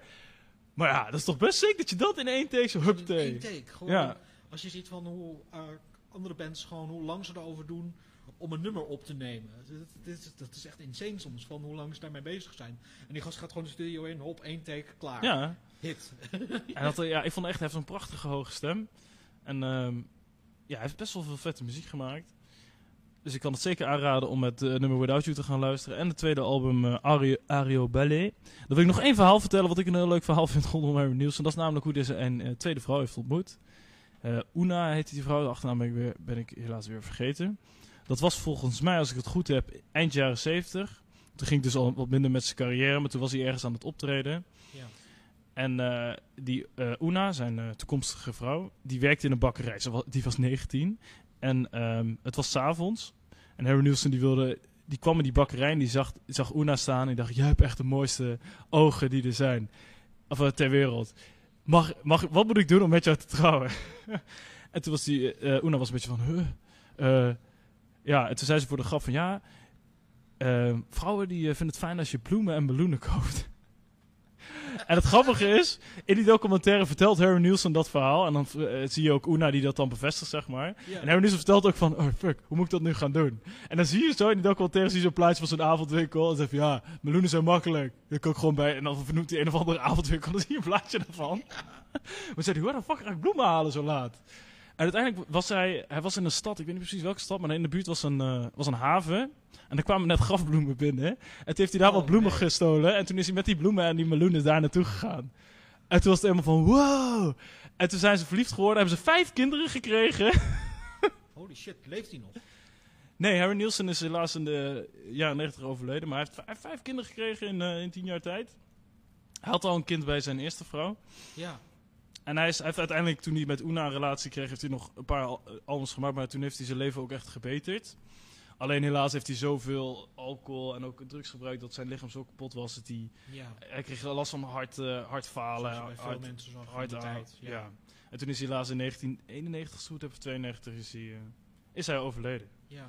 Maar het toch is van, een hele muzikale legacy achtergelaten. Ja, Ondanks dat hij niet optrad. Ja. Nee, ik denk dat zeker dat nummer Without You is best wel een klassieker. Ja. En ehm, ja, dus ik zou zeker aanraden om eh, die artiest ook een keer te gaan checken. Want hij heeft een interessant verleden. En die documentaire is erg leuk, omdat hij, ja, hij heeft best wel veel meegemaakt. En dat, eh, ja. Is die gewoon op YouTube te vinden? dat is eh, goed. Dat weet ik eerlijk gezegd niet. Misschien in delen. Maar ehm, ik zou het zeker opzoeken. Ja. Tof. Tof. Nou, dat was het alweer voor deze week. Yes! Heb jij nog leuke muziek die je ons wil laten horen voor de nieuwe Lucas en Luc? Laat het weten. En dan eh, willen we je weer een fijne dag wensen. Ja. en dan eh, tot de volgende keer bij Lucas en Luc. Hoi hoi. En als het goed is, was dat het stukje van Lucas en Luc met Cold of Fire en Midnight. We zijn weer terug. Welkom lieve luisteraars. Eh, ik hoop dat jullie genoten hebben van het informatieve stukje van muziek. Eh, wij gaan het eh, dit tweede en laatste deel van na de break gaan wij het eh, nog eventjes hebben over de studentenstaking. Mhm. Want we hadden nog wat dingetjes uitge... Of jij had wat dingetjes uitgevonden. Mhm. Dan ga ik verder met wat algemene studententips die ik verder heb gekregen. En op het, voor het einde deel ik nog drie leuke recepten Mhm. vanuit het eh, kookboek voor eh, mensen met minder inkomsten. En daar vallen studenten dus ook onder. Dus eh, ja, jongeren met minder inkomsten. jongeren Ja. met een minder inkomen, Ah, ja. dat ja. Als oudere mensen het willen gebruiken, kan het ook. het geldt voor iedereen. Ja. Maar jij wilde het nog even over die staking hebben, Thomas. Dus wat had jij nog opgedoken? Ja, ehm, nou ja, niet, daar had Luc, Luc eh, heeft ons daarop gewezen. Wij wisten dat niet eens. Wel, wel, wel, wel relevant als we het hebben over onderwijs. Eh, ja, er was eh 3 juni een staking eh, door een heleboel studenten ehm, in Den Haag. Ehm, dus ze staakten voor een schuldenvrije basisbeurs. Ehm staakten voor compensatie voor de leenstelsel, leenstelselgarantie. Eh, ik weet, weet nog niet eens wat dat is, dat zoek ik even op. Eh, en even kijken. Ehm, ze, stude- ze staakten voor het behoud van onderwijskwaliteit. Eh, ja, dat zijn een paar heel veel, vooral behoud van onderwijskwaliteit, dus vind ik heel relevant. Ehm, ja, ehm, ja, ik vind eh, behoud van onderwijskwaliteit vind ik eigenlijk het allerbelangrijkste punt. Maar inderdaad vind ik ook dat we eigenlijk gewoon, eh, volgens mij in de jaren 70 of 80 was het gewoon echt een systeem met dat je schuldenvrij was. Gewoon je kreeg gewoon je basisbeurs, die kreeg je gewoon. En in mijn, in mijn tijd, toen ik eh, net klaar was met studeren, was het nog net eh, dat je wel echt een basisbeurs had. En dat je die als gift kreeg op het moment dat je... eh, Als je af- afstudeerde, werd het kwijtgescholden, ja. Precies. En, ehm, en kort nadat ik eh, klaar was met, eh, met school, eh, werd het hele leenstelsel inge- ingevoerd. Dus ehm, gewoon, je moest gewoon alles lenen als student. Je kreeg nog wel je, volgens mij, je, je gratis OV. Ernst zit ondertussen zijn, zijn oren... een- Uitploppen. Ik versta je nu wat beter, maar ik heb, ik- er is een, was een pieptoontje en ik heb even last van mijn oren. Maakt niet uit. Ja. Maar het, het, het, Ja. het, het, het is gewoon compleet een gruzelementen geli- gemaakt. geliberaliseerd. En ja, als jij wil studeren, dan, dan, dan gaan we ervan uit dat je daarna wel een goede baan hebt. En dat je daarmee lekker je schuld terugbre- terugbrengt. Zodat wij de schatkist kunnen, kunnen spekken. En Nou, ik, Ja. ik, ik, ik, ik, ik, ik maak deze opmerking heel erg licht, maar we zijn nog net niet naar Amerikaanse tafereelen aan het gaan, heb ik het Nee. idee. Maar we komen er wel bij in de buurt, heb ik het Ja. idee. Want eh, het, het, het, het, het kwaliteit in het onderwijs is, is nog vrij hoog voor een westers land, maar we staan Mhm. echt niet in de top 10 meer, heb ik het idee. eh. nee, Ehm, ik weet niet ik, ik bedoel, ik weet dat het aantal lezen, lezende mensen op de middelbare school gewoon gekelderd is in de laatste vijf jaar. Mhm. Oh, ik heb het helemaal verkeerd gelezen. Leenstelsel generatie, niet leenstelsel garantie. Eh, ze, hebben, ik, heb- ze hebben het inderdaad over. ehm, willen inderdaad terug naar het oude systeem. Ja, ze, ze willen nog een stapje verder. Want voordat het, het zoals het nu is helemaal een leenstelsel was, had je nog een deel zou een gift zijn als je klaar was met studeren en een deel kon je lenen. Maar dus het huidige systeem is echt helemaal eh, een leenstelsel. Alles moet je terugbetalen wat je leent. En zij willen dus terug naar. Zij willen nog een stapje verder dan het eerst was. Ze willen echt gewoon. Je bent gewoon schuldenvrij als je studeert en van de beurs gebruik maakt daarna. Ben je schuldenvrij. En ze willen dat de mensen die wel het hele leenstelsel systeem hebben meegemaakt, waar we nu in zitten, dat die compensatie daarvoor krijgen. Dus ja, ehm, ik weet niet of ze dan precies bedoelen dat je naast dat je al je geld dat je geleend hebt gewoon terugkrijgt of als gift krijgt, dat je dan ook nog gecompenseerd krijgt voor het feit dat je moest lenen. Dat, daar ben ik het zelf niet helemaal mee eens. Maar Mhm. ja, ehm, ja, ik zie hier wel een paar aantal punten. Ik, ik ben het zelf denk ik niet helemaal overal mee eens als ik het zo noem. Dan ben ik gewoon heel eerlijk. Ik weet niet of ze met schuldenvrij het basisbeurs bedoelen dat inderdaad alle mensen gewoon standaard een beurs krijgen. Ook al ben jij klaar met je opleiding, of ook al ben je gestopt met je opleiding en heb jij geen diploma behaald, dat, je, dat het dan ook gewoon een, een, eh, een gift is. En dat je hele beurs, dus tot, tot en met maximaal lenen, ehm, tot en met maximaal lenen gewoon een gift is altijd. Dat vind ik, dat vind ik zelf wel een beetje, ja, ik weet niet, dat vind ik zelf wel een beetje eh, te veel. Het kan ook een beetje te veel, eh, te veel doorslaan. Ik vind het ergens wel goed dat je een groot deel gewoon kan lenen, of een groot deel gewoon krijgt. Maar dat er inderdaad ook wel een beetje iets tegenover staat. Dat je niet gewoon studie na studie kunt doen en gewoon van de studiefinanciering kan leven en dat nooit hoeft terug te betalen. Dat vind ik, dat vind ik wel, maar ja, dan moet daar een beetje, ja, ik zou daar in een Nee, ik, liefst ik, een middenweg. eh, de middenweg eh, middenweg is tegenwoordig heel erg lastig om te bereiken, want eh, Ja. eh, beide kanten gaan. eh,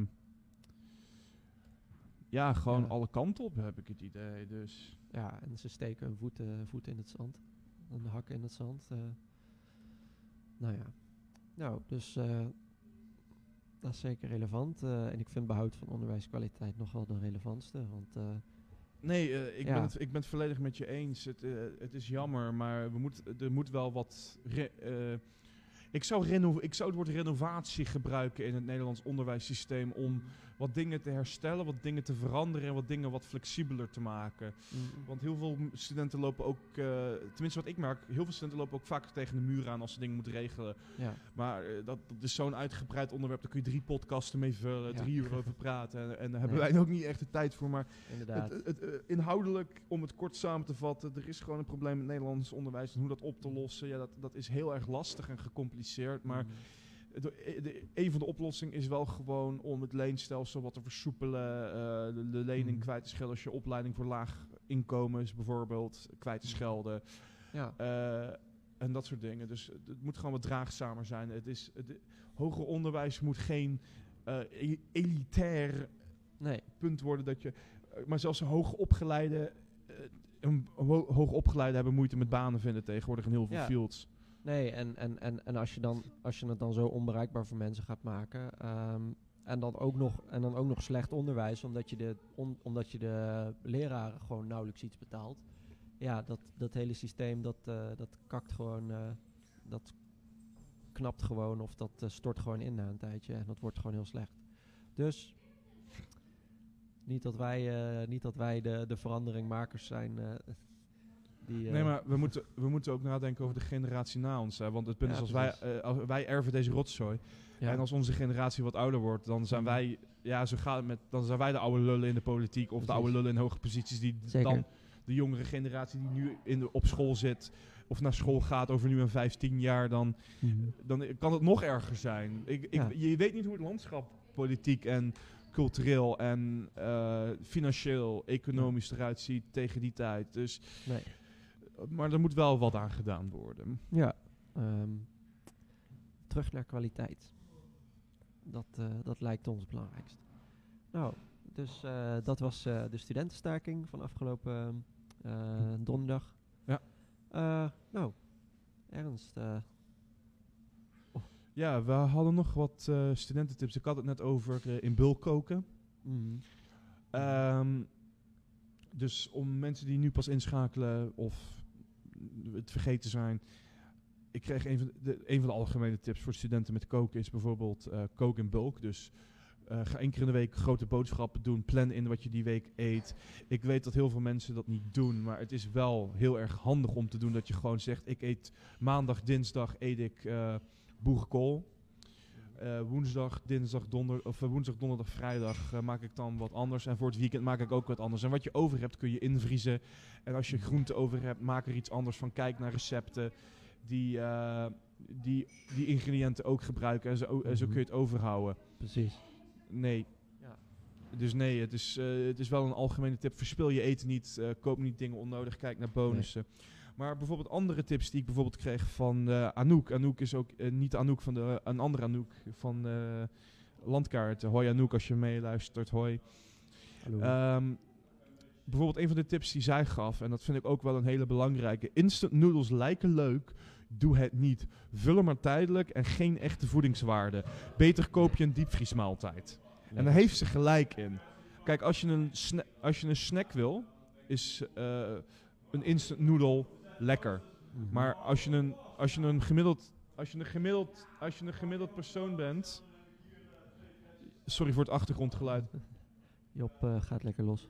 Eh, de, de, iemand staat even heel luid eh, achter de bar. Ja, het is Job. Dus de voedingswaarde van noedels is een lekkere snack, maar het vult niet. En dat, dan kun je beter zelf noedels maken. Mhm. Dan kun je beter zelf lekker een noedelrecept maken. Ja. En een van onze barcrew komt binnen. Hoi Louise. Hey, Louise.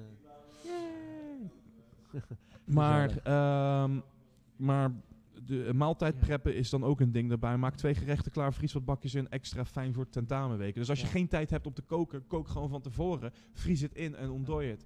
En zij zegt, dat is voornamelijk voor tentamenweken, is dat al een hele goeie. Nee, maar het is een beetje een, eh, zo'n cliché van de student die alleen maar leeft op instant noodles. Maar dat is echt gewoon het meest smerige. Ik denk dat dit ook wel.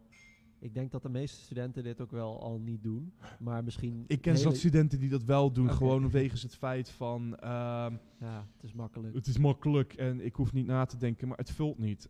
Nee, het is En heb je ook- is- je moet-. Kijk, als student heb je, verspil je, of nou verspil je, moet je heel veel mentale eh, energie. En dat kost ook energie. Moet je letterlijk nadenken met je, eh, met je propedeuse die je schrijft, met je, eh, met je tentamenvoorbereiding. Ja. Moet je van alles een. eh, je, je, je moet, er- je moet Ja. iets voedzaams hebben wat ook je geest en je mentale staat voedt. Ja, Ehm, je, je maag voedt je brein eigenlijk. ik, ik, ik, ik krijg ook nog ehm, tips over hospiteren. Dus als jij op een studentenafdeling woont en je hebt de positie dat je gaat hospiteren, Mhm. Kijk vooral naar het mensen wat je aanneemt. Mhm. Bijvoorbeeld een van de tips die ik eh, kreeg is... eh, als jij iemand in je studentenhuis krijgt... die bijvoorbeeld zijn vriend of vriendin... of ander geaard persoon meeneemt... naar het interview van hospiteren... dat is dan een soort van red flag. Ja. Niet aannemen. Ik, eh, ik kan hierover meepraten. Ik, heb, het zelf in een, ik woon zelf in een studentenhuis en ik heb al meerdere hospiteeravonden gehad. En verder niks naar die mensen, maar er kwam een, er kwam een, een meisje kwam, een meisje kwam eh, hospiteren. Die had, en dat was al raar, want haar vriend had een bericht namens haar gestuurd dat, dat zij wel die kamer zou willen. En ze kwamen met z'n tweeën. En eigenlijk die vriend was constant aan het praten en ze stond er maar een beetje mak naast. En wij dachten echt van, maar ja, dit is gewoon, is wel ook obvious. We dachten echt van, ehm, jij komt niet hospiteren tegen die vriend. Eh, jouw vriendin komt hier hospiteren. Ehm, Dat was heel, domine- heel dominerende persoonlijkheid ja, klinkt het, het als. was, het was een, nou ja, het was denk, het was ook een, eh, een beetje een traditionele moslim eh, relatie. Dus dat meisje met een hoofddoek en, en die zijn dan wat ja, maar dat is cultureel. Dat, Ja. dat, dat, dat is gewoon cultureel. Maar, Ja, eh, in de, in maar de- het is gewoon echt van nee, dan gaan we je niet in het huis kiezen. Dan denken we van ja, eh, maar inderdaad, misschien dat er een andere situatie is. Ehm, je, ga, je moet gewoon kiezen voor die persoon die in die kamer komt en die moet goed zijn. Dus je moet inderdaad niet als ze samenkomen, zeg maar, dat, dat is al ja, red flags. Ik weet niet of ik het zou noemen, maar Ja, ik, het, punt is in referentie met de tips die Anouk mij gaf, daar staan Ja. twee namen bij. En in Ah. het geval dat, dit zijn twee huisgenoten van haar vanuit het verleden, zij woont niet meer op die afdeling. Ik ga die namen niet noemen, want dat is niet zo'n heel handig idee. Maar, Maar- ehm, Maar wat voor situatie komt er dan als, er, als ze samen naar de hospitaalavond komen? Wat, wat, voor, wat, voor, wat kun je daarmee voorspellen? Wat gaat er dan misschien gebeuren? Kun je al abstract de situatie een beetje... Omdat die persoon dan waarschijnlijk ook te vaak in het studentenhuis blijft hangen. Dan wordt Ja. het een soort van samenwonen op één functiekamer. En dat is Ja. niet de bedoeling. Dat is niet fijn, nee. Nou, maar ja, dat, ja, dat ligt, verschilt natuurlijk per eh, stelletje. Maar soms, sommige stellen zijn wel daarin respectvol naar de huisgenoten. Van, Precies. J- jij Ja. komt voor die kamer. ja, Jij komt jezelf introduceren. Jij, Ja. jij bent je eigen representatie. precies. ja, Ja. En inderdaad, als er iemand me al meekomt op de hospiteeravond, dan weet je al, die twee gaan hier gewoon... eh, en dat kan drama. Want het punt is, als jij als student een eh, drie à vierjarige opleiding moet gaan doen en je woont Mhm. samen in een studentenhuis, dan zit je wel op elkaars lip. Ja. Want je deelt dingen, dus dan Ja. moet je ook weten met wie je het gaat delen. En dat is dan ook heel belangrijk. Want anders kom je in de drama-driehoek terecht, als je weet wat het is. De drama-driehoek, nee. Eh, dat is de beschuldigende factor, de slachtofferfactor en de bemiddelaars eh, bemiddelaarsrol. Ah, En dat is dan zo'n driehoekje wat constant rond kan gaan. En mensen blijven dan tussen die positie heen en weer switchen. oh ja. Wat heel veel stress, onnodige stress binnen je, in, je in je leven kan geven. Daar hadden we het ook voor de break over. Dat, eh, eh, dat voor heel veel mensen een stabiele omgeving is, tegenwoordig is gewoon Heel belangrijk. heel belangrijk. Succesvol En stress is een hele hoge factor in de studie. Want mensen burnen gewoon twintig keer erger uit dan dat ze 10, 15 jaar geleden in de Ja. jaren 90 deden. Ja, dat was, had ik dat met jou eh, of met iemand besproken? Er was zo'n eh, onderzoek gedaan of zo. Dit is al een onderzoek wat al jaren geleden is gedaan. Ja. Dat hebben we al eens eerder in de podcast genoemd. Dat studenten letterlijk het psychiatrische profiel hebben van mensen in eh, de zware psychiatrie aan stressniveaus. In de jaren, in de mens, tegenwoordige studenten hebben dezelfde eh, psychische, psychische last als mensen die in de jaren 80 Psychische en 90 stressniveau. als ja, psychische stress als mensen die in de jaren 80 en 90 in de psychiatrische Ja, precies. Dus, en dat is niet goed. Ik weet niet in hoeverre dat nu is, maar ja, ik, ik ken zat studenten die burn-outs en andere meuk, et cetera, hebben. ja, Maar dat is dus, ehm, als je gaat hospiteren, ehm, ben gewoon lekker ontspannen, ben gewoon eerlijk. Stel jezelf gewoon niet, Ja. al, te, niet al te over de top voor. Ehm, en ja, laat gewoon zien wie je bent. Dat is ook een hele goede tip. precies. Een kleine tip over als je moet leren voor eh, je tentamens. En dit is ook een algemene tip die ik ook aan andere mensen geef. Is leer in kleine fragmenten. Dus ik weet dat heel veel mensen echt uren gaan zitten. En letterlijk een hele, een hele berg aan informatie naar binnen proberen te werken. Maar je hebt maar een Mhm. korte atten de gemiddelde persoon heeft een korte attentiespan van 5 à 10 minuten hooguit. Mhm. Dus eh lerend segmenten. Ehm, een, een hele goede tip, en dat is een hele Mhm. ouderwetse tip. Als jij een persoon bent wat vaker op zijn telefoon op de wc zit, Mhm. in plaats van dat je een spelletje of wat anders gaat doen op je, op je telefoon op de wc, Mhm. pak je telefoon erbij, maak een klein tekstdocumentje en ga gewoon eh, notities eh, luchtig door zitten lezen. Dat is gewoon een vijf minuten momentje op de dag. Ja. Dan kun je gewoon letterlijk eh, gewoon, Leren terwijl je poept. ja, gewoon al behoefte doen, je mentale behoefte ook doen. Hey. Ehm. Thomas, heb jij ervaring met studentenverenigingen? Nee, ja. Ik heb er eh, denk ik een, een week op gezeten. Nee, wel langer. Ik heb eh, Ork in Utrecht gestudeerd. En toen heb ik heel kort, begin van het jaar, ben ik besloten bij Orca te gaan. Welke heb jij gezeten? Eh, Orca is een Utrechtse roeivereniging. Studentenvereniging. nee. ehm, Ja. ook, ook, ook deze tips zijn van meerdere factoren, maar voornamelijk van Anouk. Anouk is hier echt uitgebreid op ingegaan. Dat is er, jouw zus, toch? Nee, Oh. nee, dat is een vriendin van mij die heeft in Oh. Utrecht op school gezeten. aan de, bij de naam van de school kwijt. Maar ze heeft eh, zorg gedaan. Dus zij was ook degene met een paar weken geleden die heel veel tips en heel veel inzage uit de zorgaflevering gaf. Oh. Maar ik heb van meerdere mensen diezelfde tips gekregen. Want ik heb ook mensen gevraagd wat dat jij van studentenverenigingen. En het kwam vrij overeen met wat zij zei. Dus eh, de algemene tips over studentenverenigingen, ik heb het hier ook voor me liggen, is... ehm, het is niet handig om in je eerste jaar gelijk bij een studentenvereniging te gaan. Waarom? Het klinkt superleuk. Mhm. Maar in je eerste jaar studie ben je gewoon zwaar bezig met alles verkennen, je, je, je draai leren vinden, et cetera. Je bent ook heel erg beïnvloedbaar als... Bijvoorbeeld als je als nieuwe student letterlijk in een studentenleven terechtkomt, je hebt een bepaalde invloedsfactor omdat je geen ervaring hebt van hoe dat ja. aandeel van je leven werkt. Eh, sociale verplichtingen zijn fijn, maar eh, komen je studie niet altijd ten goede. Dat zeggen ook heel veel mensen. Daarom, als je Nee. letterlijk wat beter in je omgeving zit, dus na, je kan ook na een half jaar doen, maar eh, in het eerste jaar wordt, eh, raden heel veel mensen af om bij een studie, studievereniging te gaan, tenzij je de Ja. mensen al kent. Ja, dat, dat zou kunnen, maar veel, voor veel studenten is dat niet zo. Veel studenten gaan er juist bij omdat ze denken van, oh, ik heb een nieuwe vreemde stad, ik wil eh, hier aansluiting maken. Maar Maar de, maar, de, maar de cons voor met je eerste jaar met studentenvereniging zijn bijvoorbeeld korting op je boeken, Oh ja, studentgerichte uitjes zeker. en contact met jaargenoten. Dus social network opbouwen. Heel belangrijk. Eh, dit is wel iets wat je kan aanraden voor eerstejaars. Dus eh, de, de cons benoem ik net. En de Ja. pros is dus echt sociaal factor, dus, uitjes, et cetera. Dus jongens, je moet echt overwegen hoe Ja. zwaar je studie is. Dus Ja. je, als je in de eerste week op staat, ik ga bij die studievereniging, niet handig om te doen. Kijk heel goed naar wat voor groep dit is. dat wel, ja. Want Dus anders, anders, anders burn je jezelf misschien uit. Doe het niet, maar doe het toch wel. Maar misschien ook niet. Nee, maar ehm, bijvoorbeeld studentenverenigingen zelf, daar heb ik ook een klein stukje over geschreven met de tips en adviezen van andere mensen. Studentenverenigingen, ze zijn leuk als je deel bent van een groep. Dat, dat geeft je ook een zekerheid en je hoort ergens bij in een vreemde stad. Bijvoorbeeld je komt uit eh boerenregio, Achterhoek of eh, uit, uit het midden van het land. Of je bent Mhm. internationaal student. Je hebt wel een, een vangnet soort van om op terug te vangen. Dus eh, je bent deel van een groep.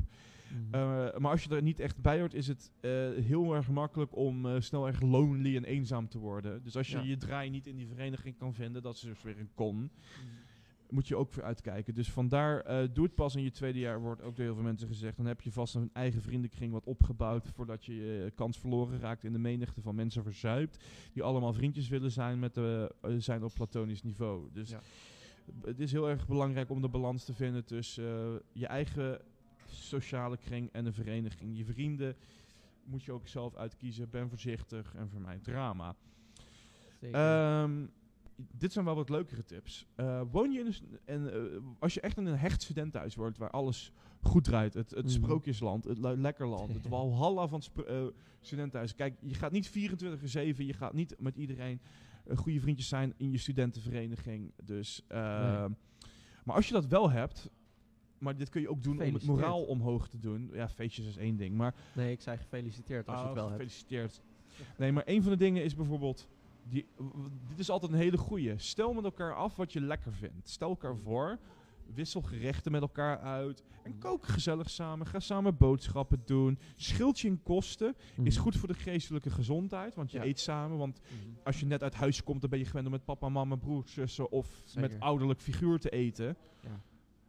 En het is gewoon, je leert van elkaar en je leert ook andere recepten en andere culturen. Bijvoorbeeld, eh, ik heb een eh, Aziatische huisgenoot gehad, ik heb Surinaamse huisgenoot gehad. En het is gewoon fucking lekker om dat te maken.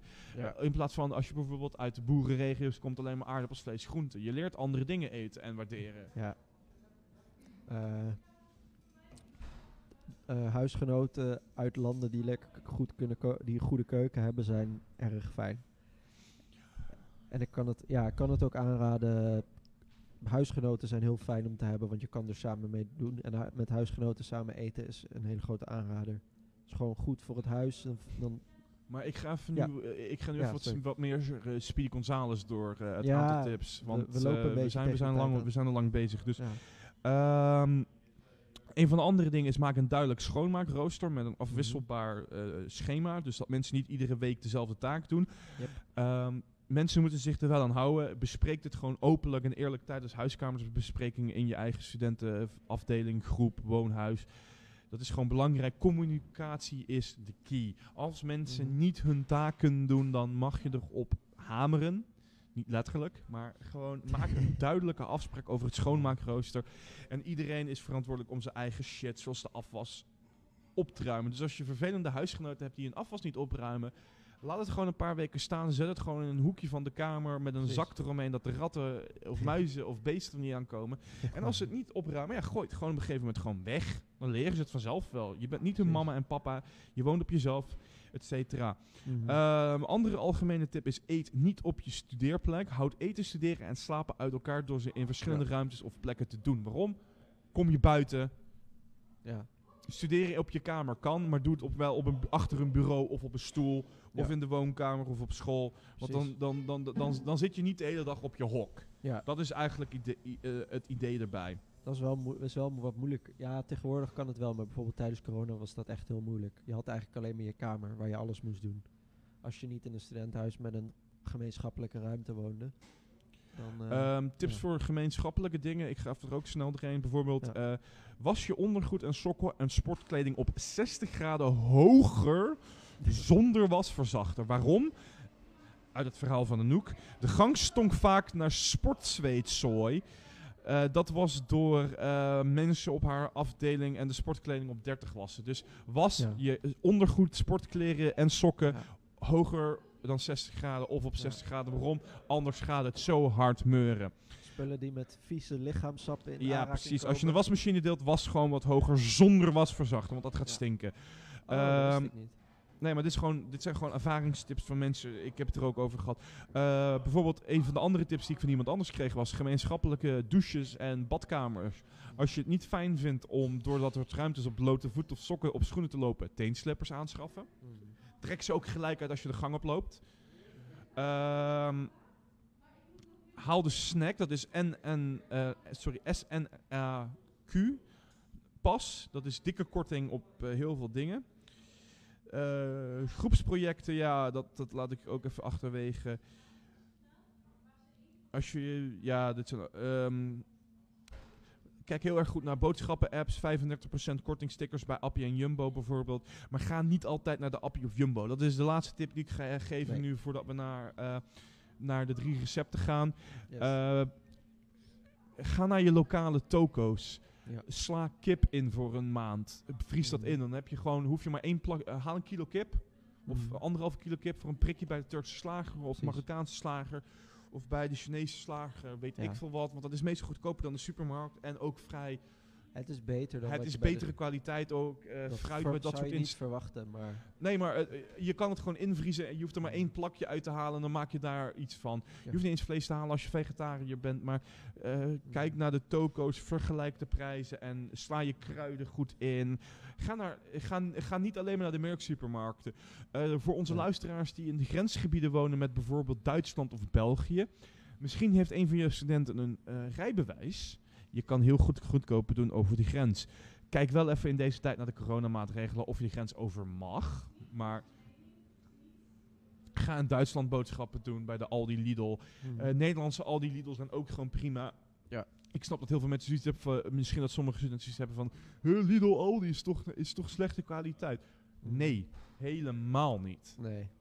Dus dat is mijn algemene tip. Je hoeft ook niet alleen maar voor de merken te gaan. Eh, A- A-merken of huisproducten zijn net zo goed en vaker goedkoper en in kwantiteit beter. Mhm. Koop in, kijk naar kwantiteit en naar kwaliteit qua dingetjes, eh, dat soort dingen. Eh, oh ja, en kijk uit met, eh, als je verslavingsgevoelig bent, met, eh, laat je niet beïnvloeden, je hebt het recht om nee te zeggen. Yep. Dus Yes. qua dat. Maar ehm, Ja. ik begin met een recept. Dan mag jij eh, het eh, recept van eh, no- zelf ook een recept voorlezen. We hebben hier het boekje van ja.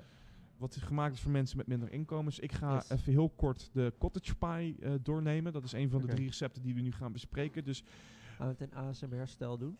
nee, ik ga niet ASMR-stijl doen. Ik ga het gewoon rustig voorlezen. Dus ehm, je kan deze uitzending eh, die nu live is, kun je later op je gemak zo meteen terugluisteren. Maar ik ga eerst even de, eh, de ingrediënten doornemen en dan eh, stapgewijs de dingetjes uit. Als je zo'n boekje wil, neem dan contact op met Roos bij de Willem 1. Ja. Als je het leuk lijkt Of om er eentje te hebben. Het is een leuk, handig boekje wat je zo in je keuken kan zetten. Stuur, altijd- een, mailtje, stuur een mailtje naar de, naar de Willemijn eh, e-mail, dan krijg je vast dan krijg je Precies dat. Maar ik ga nu even de ingrediëntenlijst eh, rustig doorlezen.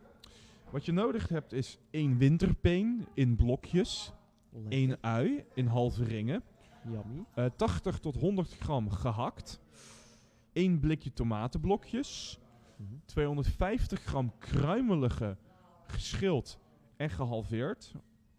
Dus aardappelen? Aardappels. Dus ja. dat kan geschild of, eh, ja, ik lees hem nog een keer voor. 250 gram kruimelige aardappelen geschild en gehalveerd. Yes. 1 kippenbouillon blokje verkruimeld. Mhm. 1 scheutje rode wijn. Mhm. 1 eh, theelepel aan tijm. Mhm. 1 knoflookteentje in stukjes gehakt. Mhm. 1 theelepel rozemarijn. Mhm. Natuurlijk zout en peper hierbij. 1 snufje nootmuskaat. Oeh, lekker. 1 eetlepel roomboter. 1 scheutje melk. Dat ma- mag je zelf bepalen wat voor melk het is. En olijfolie. Dus dat is de ingrediëntenlijst voor de Mhm. cottage pie. Mhm. Ik ga nu eh, de stapgewijs uitleggen. wat je doet dit is... zeker nog terugluisteren. Je, wat je doet is je... Jongens, kan het ietsje zachter? Dankjewel. Ehm dat was naar de barpersoneel. je verwarmt de oven op, eh, voor op 180 graden. Mhm. Dan is stap 2. Breng een pan met water en een snuf zout aan de kook.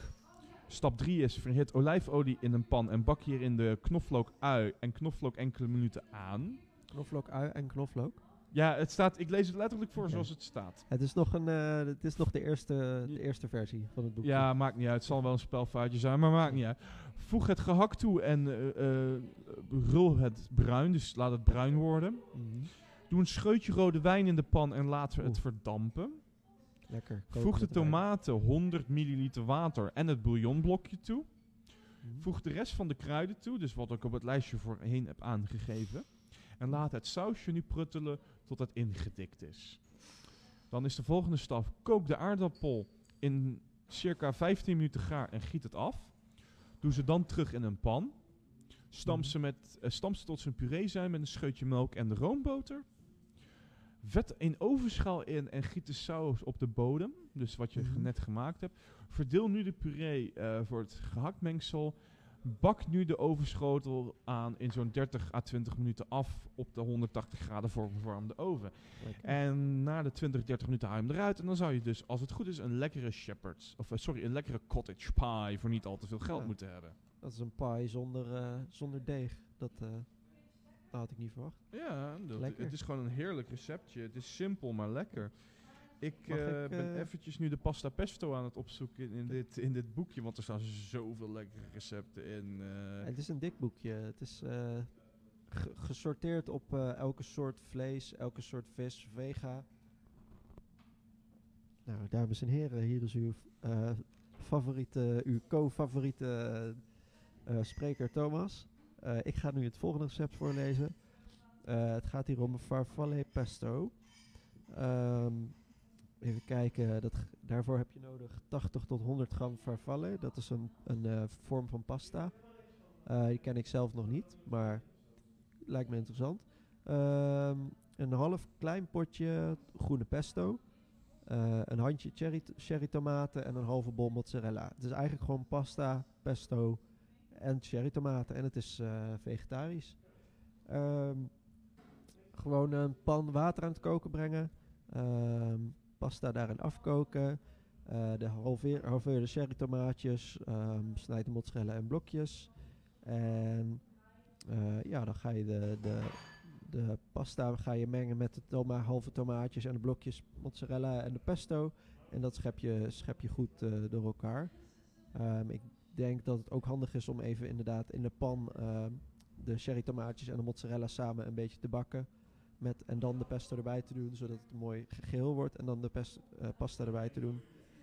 Nou ja, eh, pasta pesto is eigenlijk wel een van de klassiekers eh, in, de, in de studentenkeuken. Dus, ja, en dat kun je ook in bulk maken voor meerdere dagen en kun je Zeker. invriezen. Zeker, het is een van de hele makkelijke recepten om te maken. Gewoon je pleurt alles, je, pleur- je snijdt alles een beetje door de helft en je pleurt het in een pan en het, is, en het smaakt lekker. Dus ja, dat is de pasta pesto. Dan eh, pakken we er nog eh, één recept bij. Moet ik even gaan zoeken waar die is. eh, en dat is een soort van chili. Chili recept als ik me niet vergis. Jam jam. Moet ik even gaan zoeken. Want dit is... Dit is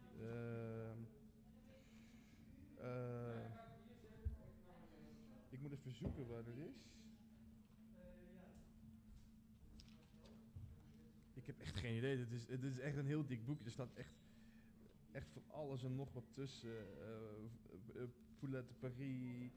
ehm,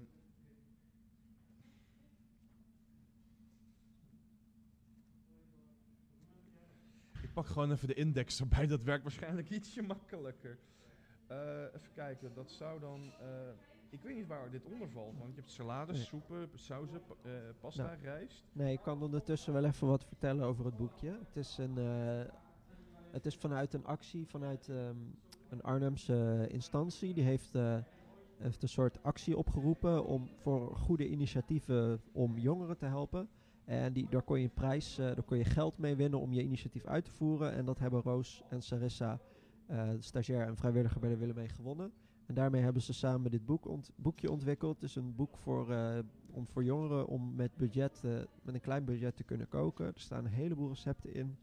Eh, wil jij dit boekje ook, eh, ook krijgen, dan eh, stuur een mailtje naar, de Willemijn, naar het Willemijn e-mailadres. Even kijken, ja, dat is gewoon info.willemijn.nl volgens mij.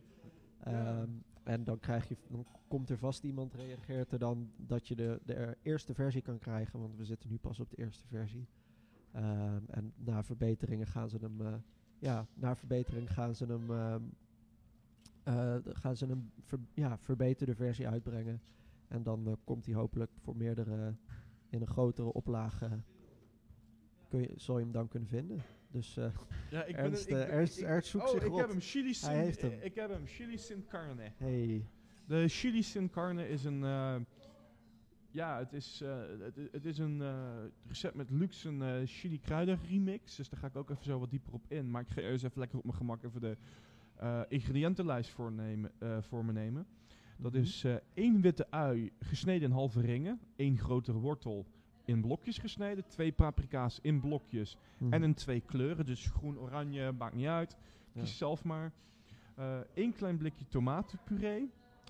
één blik tomatenblokjes. één zoete aardappelen of twee kleine aardappelen in blokjes gesneden. één klein blikje mais. Twee kleine blikjes bonen naar keuze, bijvoorbeeld ki- eh, chilibonen of kidneybonen. Of je pakt gewoon twee verschillende, want wij zijn heel erg verzot op kidneybonen. Inderdaad. Eh Dat, Eén eh, pakje vegan gehakt. Dit is, van, eh, dit is een vegan recept, moet ik het ook zo goed zeggen. Even kijken. Vegan gehakt. Halve liter aan groentebouillon. En een halve, li- eh, een, een halve rode chilipeper. Eh, sap van één limoen. Twee theetjes knoflook. Fijn gehakt en olijfolie. Of eh, sorry, twee teentjes knoflook fijn gehakt. Dus in fijne stukjes de knoflook. Fijn gehakte knoflook. nog een keer gehakt. Vegan gehakt. nee, maar dat maakt niet uit. Maar ik zeg het even voor de duidelijkheid. Ja. Nou ja, dan hebben we in dit recept de chili sin carne hebben we luxe eh, chili kruidenmix. Dat is eh 1 eetlepel oregano, 1 eetlepel kaneel, anderhalve eetlepel komijn, anderhalve eetlepel gerookte paprika poeder, Lekker. 1 eetlepel eh, chipotle slash chili poeder en 1 eetlepel cacao poeder. En het recept is als volgt. Het is een heel simpel recept, dus let goed Mhm. op. Stap 1 is eh, fruit de knoflook en ui op een middenhoog vuur aan. Stap 2 is voeg vervolgens de tomatenpuree en kruidenmix toe en roer dit eh, even door. Stap 3 is bak dit een minuutje mee. Mhm. Doe nu eh, de tomatenblokjes, groentebouillon en de rest van de ingrediënten erbij. Mhm. En het laatste is vrij makkelijk. Draai het vuur omlaag en laat het met een deksel minstens een uur pruttelen. Pruttelen. En de serveersuggesties zijn met rijst of eh, tor- eh, tortellini eh, chips. Dat is gewoon lekker gecrunched doorheen. Lekker. En varieer. Voeg een glas eh, porter of stout bier toe voor een extra smaaksensatie. Dus dit is eh, chili shin carne. Met een En dat is het laatste recept. Dus eh, Ja. ja. eh, oh, wacht. Ik, ik sla Ja. hem dicht. Het is misschien. Ik sla hem nu dicht. Ehm, het interview met Luke hierbij lees ik ook even heel erg voor. Hoeveel budget heb jij voor, voor een eh, avond per week per eten? 20 à 30 euro. Wat zijn jouw bespaartips? Doe je boodschappen bij de toko of Turkse supermarkt? Wat we ook zeiden. Wat is jouw budgetrecept? Chili sin carne. Dus dit is Mhm. luxe. Zijn chili sin carne. Staple recipe. Maar je kan het vega gehakt of gewoon standaard runder. Ik raad runder gehakt aan. Waarom? Varkens Ja. gehakt. Oh, dat is ook nog een hele belangrijke tip. Varkens gehakt, als je dat bakt of kookt, dat maakt je hele keuken aan de stank. Dus voor Ja. studenten, runder gehakt. Is Ja. lekkerder en kun je veel meer mee.